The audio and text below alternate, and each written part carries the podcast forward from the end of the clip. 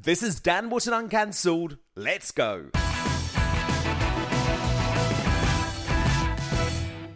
Now, my next guest was one of ITV's most controversial stars for over a decade as one of reality TV's original Mr. Nasties. Hitting our screens with a bang in 2006 with the launch of Dancing on Ice, Australian choreographer and theatre producer Jason Gardiner was the judge everyone wanted to hear from. Let's look at him serving up some of his iconic one liners. From the waist up, you're Travolta. From the waist down, it's revolting. It's Olympically bad. Well, Beth, this was a great opportunity for you to show us your fun side, and unfortunately, it appears as though you don't have one. Why are you here? the beginning had all the sensuality of a walrus on ice. If your opinion was still so important, you'd I still would be on the sat panel. But as part of ITV's woke takeover, Jason was forced to quit the show in 2019 after a series of poisonous behind the scenes rows, including what he calls a traumatic feud with celeb contestant Gemma Collins. Jason was doing what ITV bosses paid him to do, judge, but after The Only Way is Essex star accused him of bullying her, he faced an onslaught of vile online abuse. And the hypocritical Be Kind lovies piled on, and ITV bosses stood by and let it happen, putting Jason in a position where his only option was to leave the show he helped to make a hit. Well, after falling victim to the cancel mob, the pandemic struck and everything changed. Struggling with his mental health during lockdown, the TV favourite made the huge decision to cast off the toxic world of showbiz and go off grid, setting up home in a tent in Portugal and working as an eco farmer. And I'm delighted to say he joins me now. Jason Gardiner, wow, your life has completely changed. And what I find fascinating is that you say it's actually for the better, even though you're completely out of showbiz. I tell you, Dan. I mean, with everything that you said, rather, you know, dramatically about what happened. Of course. what else would you behind expect? Violet. I mean, I love it. It's so sort of sensational. It's fabulous. I've missed that. Um, but the, the, the reality is, mate, I, I made decisions based on, you're quite right, my mental health. And at the time, um, we were going through the first lockdown. And if it wasn't for an amazing neighbor of mine, Jennifer, who, um, who introduced me to her allotment in Barnes, that's when my life changed because I, I started to feel grounded when I was feeling that I was on, you know, on quicksand and I was um, sinking very fast. You know, you've got to remember I've been working since I was 16 professionally and I'd never not worked. So to be in a situation where I was unable to work, I was unable to keep my company going, I was unable to do all the things that I I believed I was born to do. It was great to then find something else that gave me a real insight into what was missing in my life. And a lot of that came down to my connection to neighbor uh, to nature. And i know you being a, a kiwi we it's around us you know and i'd forgotten you know i've lived in big metropolises most of my life because that's where the entertainment industry sort of thrives. But actually it's going back to the basics where i've found my true contentment because there isn't that pressure of, No, of- and it's of- absolutely fascinating the, the journey that you took in, in lockdown. And of course, uh, you've got some very strong words about the government and, and the health elite as well. And I do want to come to that in one second. But can we just first go back to that departure from, from ITV? Because, of course, you were one of a number of people, Jason, who were essentially kicked to the curb as this broadcaster went woke essentially, and embraced this woke ideology. And now, Jason, I mean, you're not here and you're away from it, but it's fascinating. The judges on their new talent shows, which, by the way, are rating uh, about 120th of what you used to get on Dancing on Ice at its peak, say, Really? actually, the judges on talent shows, they have to be nice. Jason, they have to be nice. It would be completely wrong for a judge on a talent show to say anything critical. And I just thought that summed up uh, the be kind mentality from ITV on screen, but actually off screen. If you don't fit their agenda, they treat you like a piece of dirt, don't they? Well, look, there is no loyalty in the entertainment industry, you know, especially in television. And I learned that, you know, several times. You know, I haven't been removed off that show and brought back, you know, only once. You know, this hmm. was this was the second time where I this has happened. And, you know, you would like to think that people learn from their mistakes, but I don't think ITV does.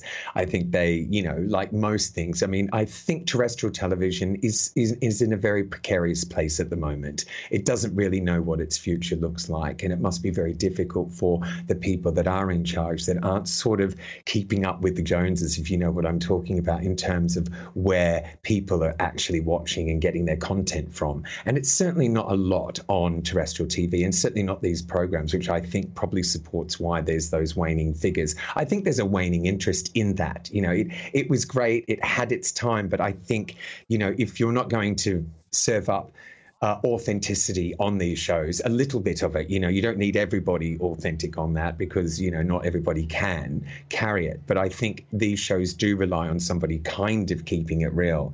And it's interesting when they sort of try and uh, sugarcoat it or dumb it down, um, people lose interest. So that says more about, you know, what people really want rather than what these uh, mm. executives think people want, which is sometimes completely out of step with the public sentiment. Indeed. And what I guess it gave you, Jason, though, was the ability to be free and to also yeah. speak freely. So as yes. the pandemic hit, you would have seen yeah. your former colleagues at ITV swallow the government line, hook, line, and sinker, swallow the Ofcom mm-hmm. line, hook, line, and sinker, don't criticise uh, lockdowns, don't question the vaccine rollout. But all of a mm-hmm. sudden, you had your voice on these issues and you started this new life in Portugal. Uh, yes. Whereas you say you, you were completely self sufficient and close to that, which I find fascinating for someone who had obviously lived such a showbiz lifestyle. But yeah. you were prepared to speak out against what you considered a mainstream media narrative. Yeah, and I think, look, just to support people in my industry, because I think for a moment, you know, people are forgetting that just because people have a public plat- platform, they don't have to use it in order no. to be a role model, and they certainly don't have to use it to make political statements, right? And when they do, even if you are quoting people that are very credible, that are epidemiologists or virologists, um, that have reputations, Nobel Peace Prize winners, all that kind of stuff. You are shot down as the messenger of that narrative if it doesn't stick with the MSM.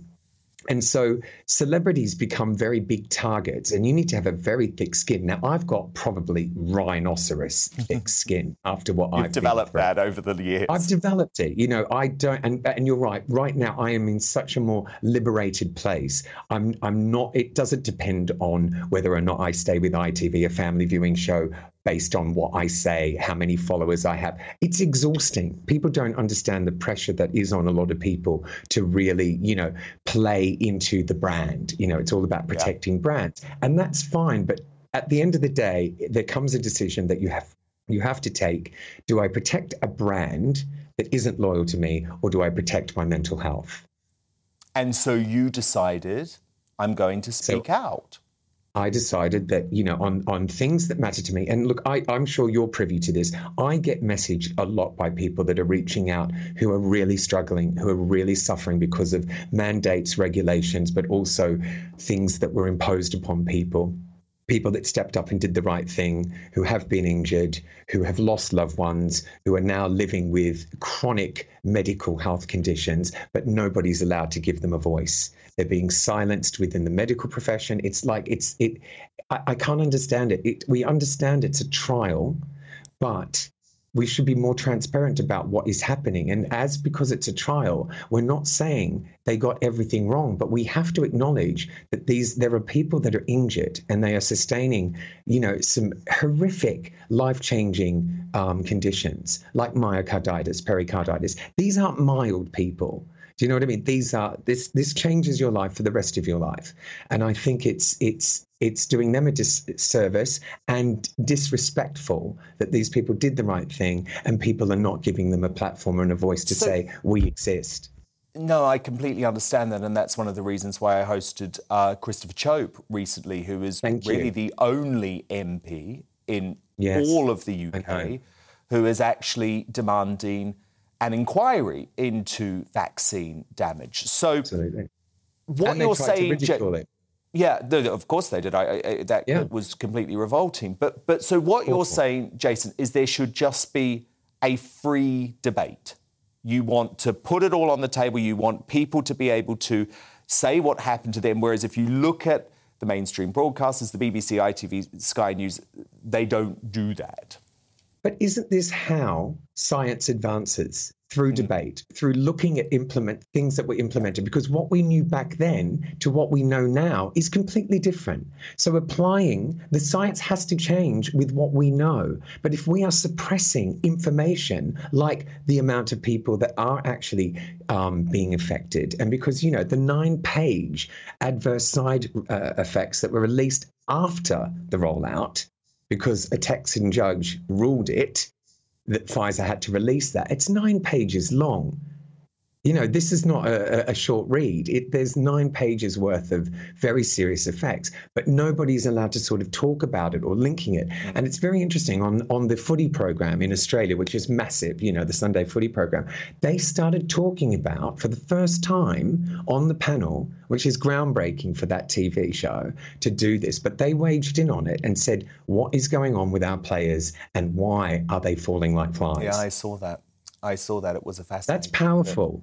No, it is. And look, I'm happy.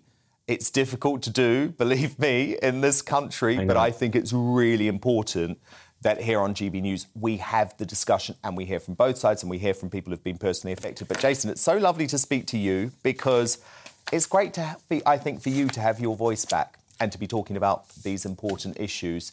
And I know obviously lots of people love hearing it on your social media. So congratulations, Jason. Thank you so much, Dan. And I'm, I applaud you for giving this platform to people. Thank you.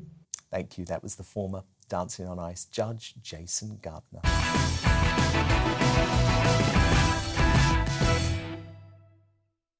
Neil Oliver is tonight's Outsider First. Now, back in February, we launched the lockdown inquiry here on this show so that there would be a proper investigation after millions of ordinary people's lives were destroyed by the draconian government measures. And last week, on BBC Question Time, one intelligent audience member made the mistake of trying to provoke the same discussion on the mainstream media. He was despicably heckled in response. Look out in particular for the two haughty women in the row behind, cackling away to themselves. I think what it shows that by Boris Johnson breaking the rules was that they were absurd in the first place and that we should never have gone into lockdown.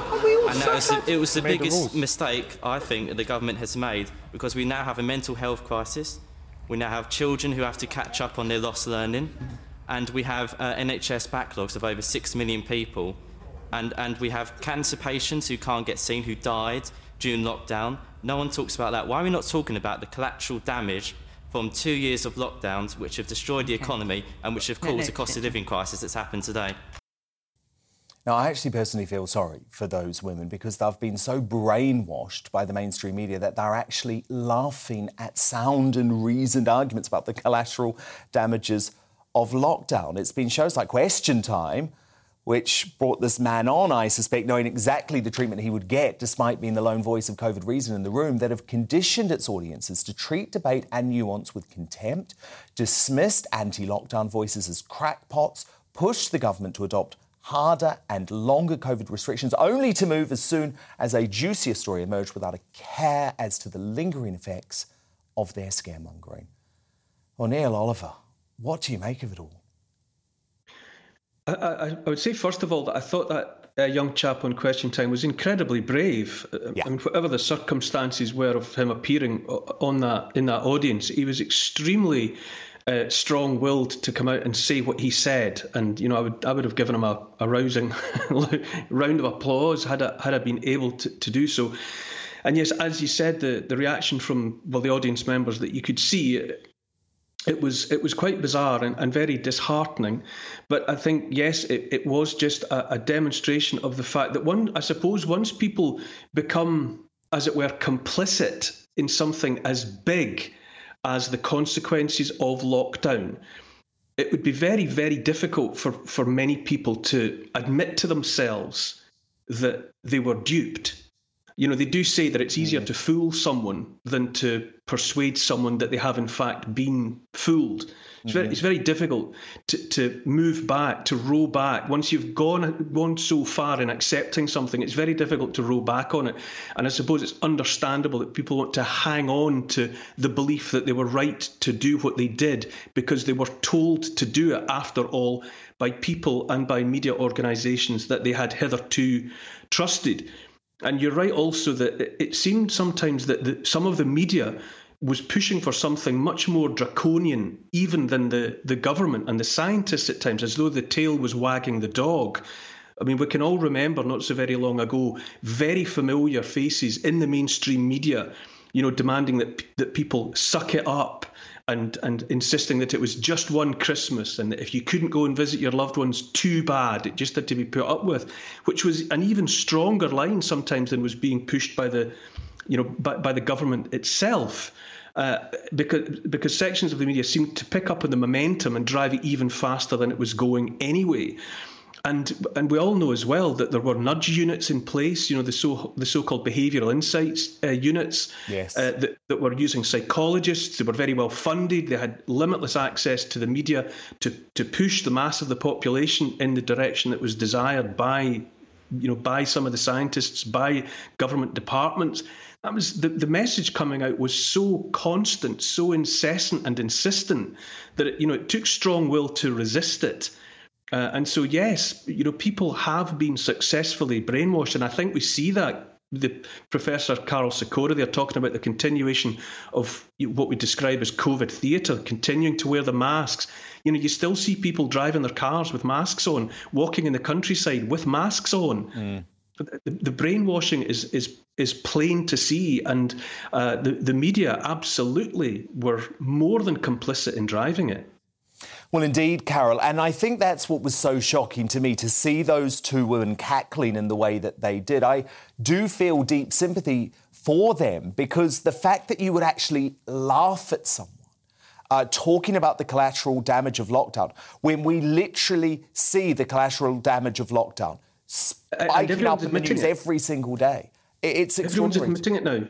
Every, everyone's admitting it now. You, you, there are there are uh, there are reports coming in from from uh, from uh, from this, the the most trusted authorities saying that you know that you know children have been severely impacted. There's uh, development has been compromised, education has been compromised, mental, physical health, financial consequences of lockdown. Even I have have spoken uh, off the record to very senior uh, government uh, figures who have conceded that it was that this will go down as one of the greatest public policy mistakes, you, uh, you know, in, in a lifetime. You know, I've I have had that said to me by you know by by very senior figures, and yet still out in the in the general population, there's this determination to hold on to the idea that that lockdown was right.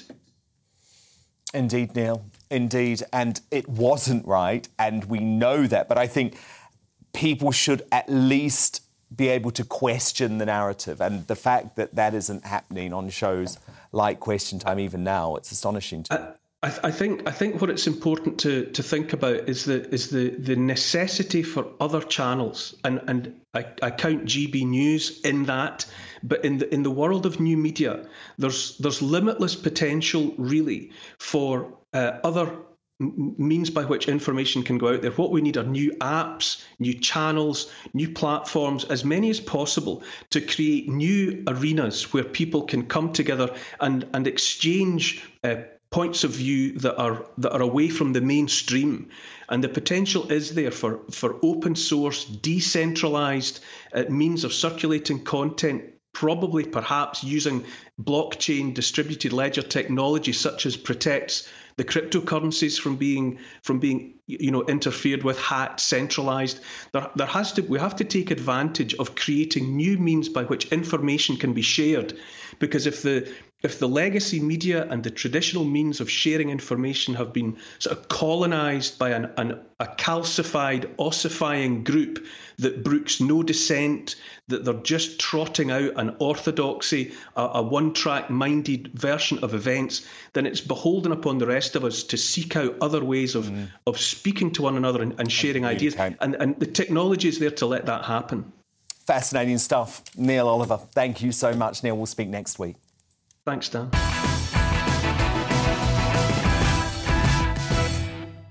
And it's time now for Uncancelled.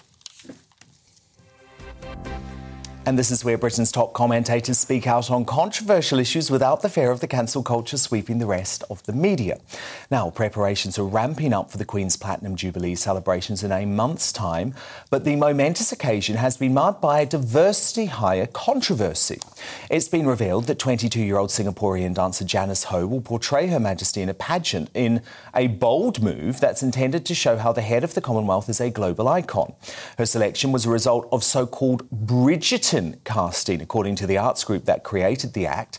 That term refers to the diverse selection of actors in the raunchy Netflix period drama, which prides itself on colour conscious casting and includes a black Queen of England. The move follows Channel 5's historically inaccurate decision to cast black actress Jodie Turner Smith as King Henry VIII's second wife Anne Boleyn last year, garnering a furious response from viewers. Well, Konstantin Kisin, host of the Trigonometry podcast, joins me now. Konstantin, great to have you. Uh, would you say this diversity hire is a nonsensical PC fantasy, or can you understand why they're doing it? No, I think it's brilliant, and I can't wait until Peter Dinklage gets cast as Nelson Mandela. Uh, look, this is a complete nonsense, and of course, uh, you know what's going on here, Dan, don't you? The great uh, oh, yeah. American philosopher Eric Hoffer said that every great cause begins as a movement, becomes a business, and eventually degenerates into a racket. And of course, the movement that we're talking about here is this idea of diversity, which started out very legitimately as making sure that people like you and people like me were not being discriminated discriminated against, particularly on broadcasting and television and theatre and so on, for the color of their skin, where they come from, their sexuality, and so on. But then, of course, it became a business. And now I'm afraid we're very much in racket territory where this is being used to do these ridiculous things that I don't think benefit anyone, really. No, I know, because the thing is, Constantine, it's not fair, is it? Because you would never have a white actor playing Obama. If someone dared do that, they, they would be cancelled immediately. Yeah, and look, I think we've got plenty of movies and parts for people to play wherever they come from. But we're talking about the Queen. We know what the Queen looks like. We know mm. where she comes from. Uh, I'm sorry that that excludes certain people. Also excludes me from playing the Queen. I'm, yeah. comfortable with that. Uh, so I think we've just got to just get back to some common sense here, don't we? Well, I think we do. I think we do. I'm not a fan of colourblind casting because for me, it takes away the accuracy, the historical accuracy of period pieces. And personally, I want things to be as historically accurate as possible rather than living in a bit of a fantasy world that things from the past were all equal.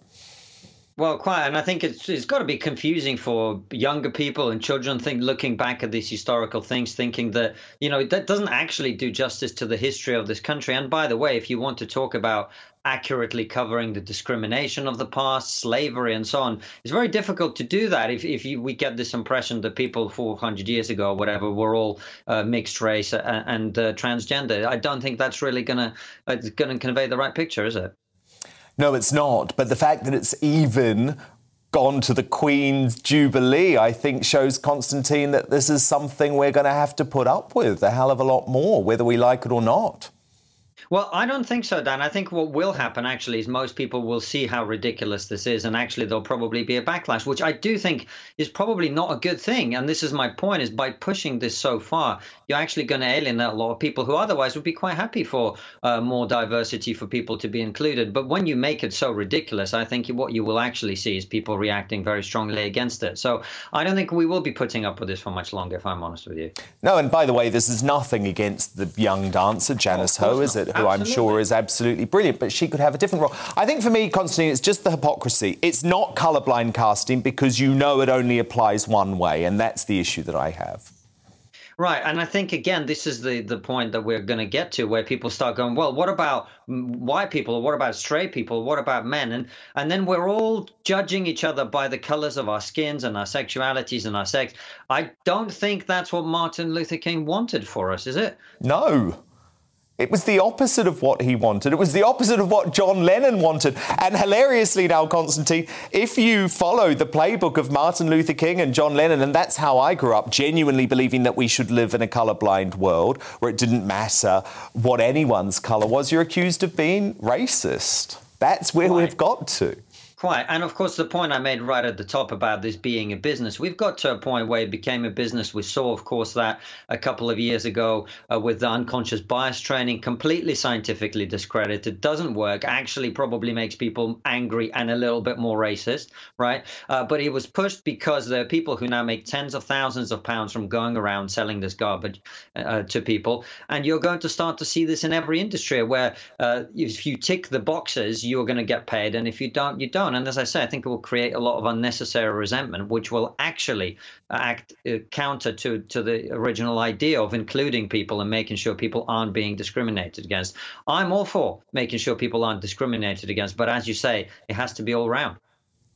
Indeed. Konstantin and host of the Trigonometry podcast. So great to talk to you.